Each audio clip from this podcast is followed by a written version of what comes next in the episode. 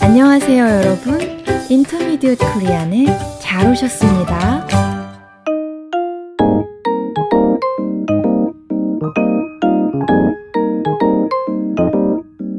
여러분, 안녕하세요. 유쌤입니다. 안녕하세요, 민쌤입니다. 민 선생님, 점심 드셨어요? 네, 오랜만에 친구를 만나서 아점을 먹었어요. 아, 아침 겸 점심을 드셨군요. 네, 유 선생님은요? 저는 아직 못 먹었어요. 아이가 학교에서 돌아오면 같이 먹으려고요. 그러시군요. 빨리 마치고 식사하셔야겠어요. 네, 그래야 할 것 같아요. 여러분, 오늘은 일상생활에서 사용하는 유용한 표현을 배워보는 시간이에요. 오늘은 무슨 표현을 배우나요? 네, 네요라는 표현을 배워보려고 해요.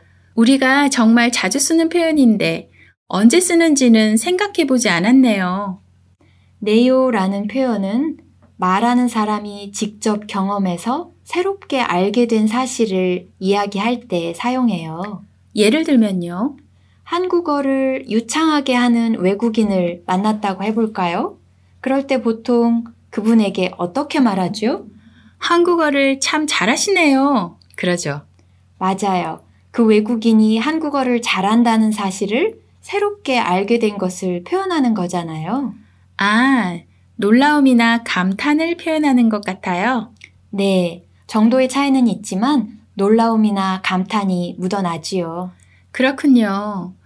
그럼 이 표현을 어떻게 활용하는지 설명해 주시겠어요?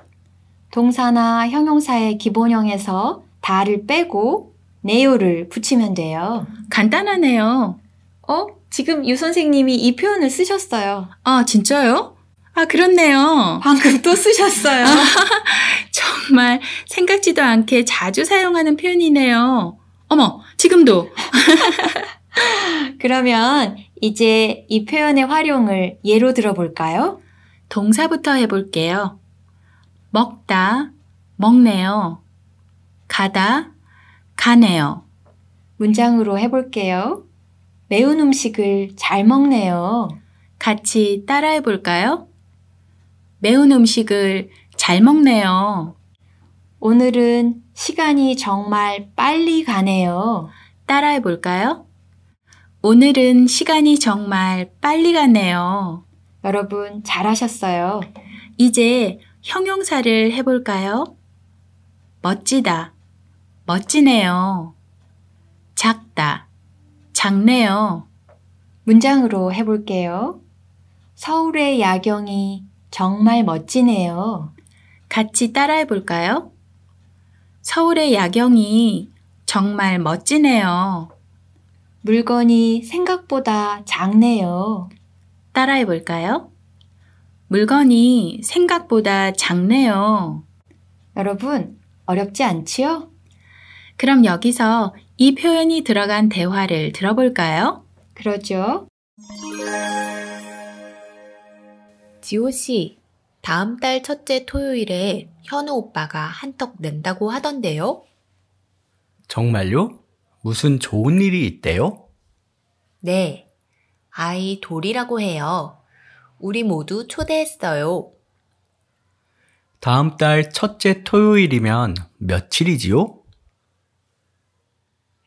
6일이네요. 잠깐만요. 다음 달 스케줄을 한번 볼게요. 어때요? 아, 어쩌지요? 중요한 선약이 잡혀있네요. 수영 씨가 지호 씨에게 다음 달 첫째 토요일이 현우 씨 아이 돌잔치라고 알려줍니다. 그러자 지호 씨가 정확한 날짜를 묻습니다. 이에 수영 씨는 6일이라고 말하고요. 휴대폰 달력을 통해 새롭게 알게 된 사실을 표현하느라 6일이네요. 라고 말하지요. 수영 씨의 말을 듣고 이번에는 지호 씨가 자신의 스케줄을 확인합니다. 그리고 선약이 잡혀 있네요. 라고 말합니다. 미리 약속이 잡혀 있다는 사실을 새롭게 알게 된 것이지요. 약간의 놀라움과 실망이 묻어나네요. 여러분, 오늘 우리는 네요 라는 표현을 배웠어요. 직접 경험해서 새롭게 알게 된 사실을 이야기할 때 쓰는 표현이에요. 동사나 형용사의 기본형에서 다를 빼고 네요를 붙이면 돼요. 여러분도 한번 써보세요. 아마도 주변 사람들이 한국어 실력이 대단하시네요 하면서 깜짝 놀랄 거예요. 그리고 여러분의 경험을 저희에게도 들려주세요. 오늘도 함께 해주셔서 고맙습니다. 그럼 저희는 다음 시간에 다시 찾아뵙겠습니다. 안녕히 계세요. 안녕히 계세요.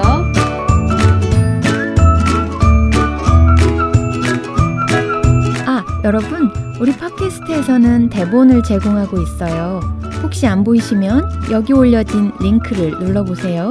그리고 질문이나 의견은 forintermediatekorean@gmail.com으로 보내주세요. 여러분의 응원이 큰 힘이 됩니다.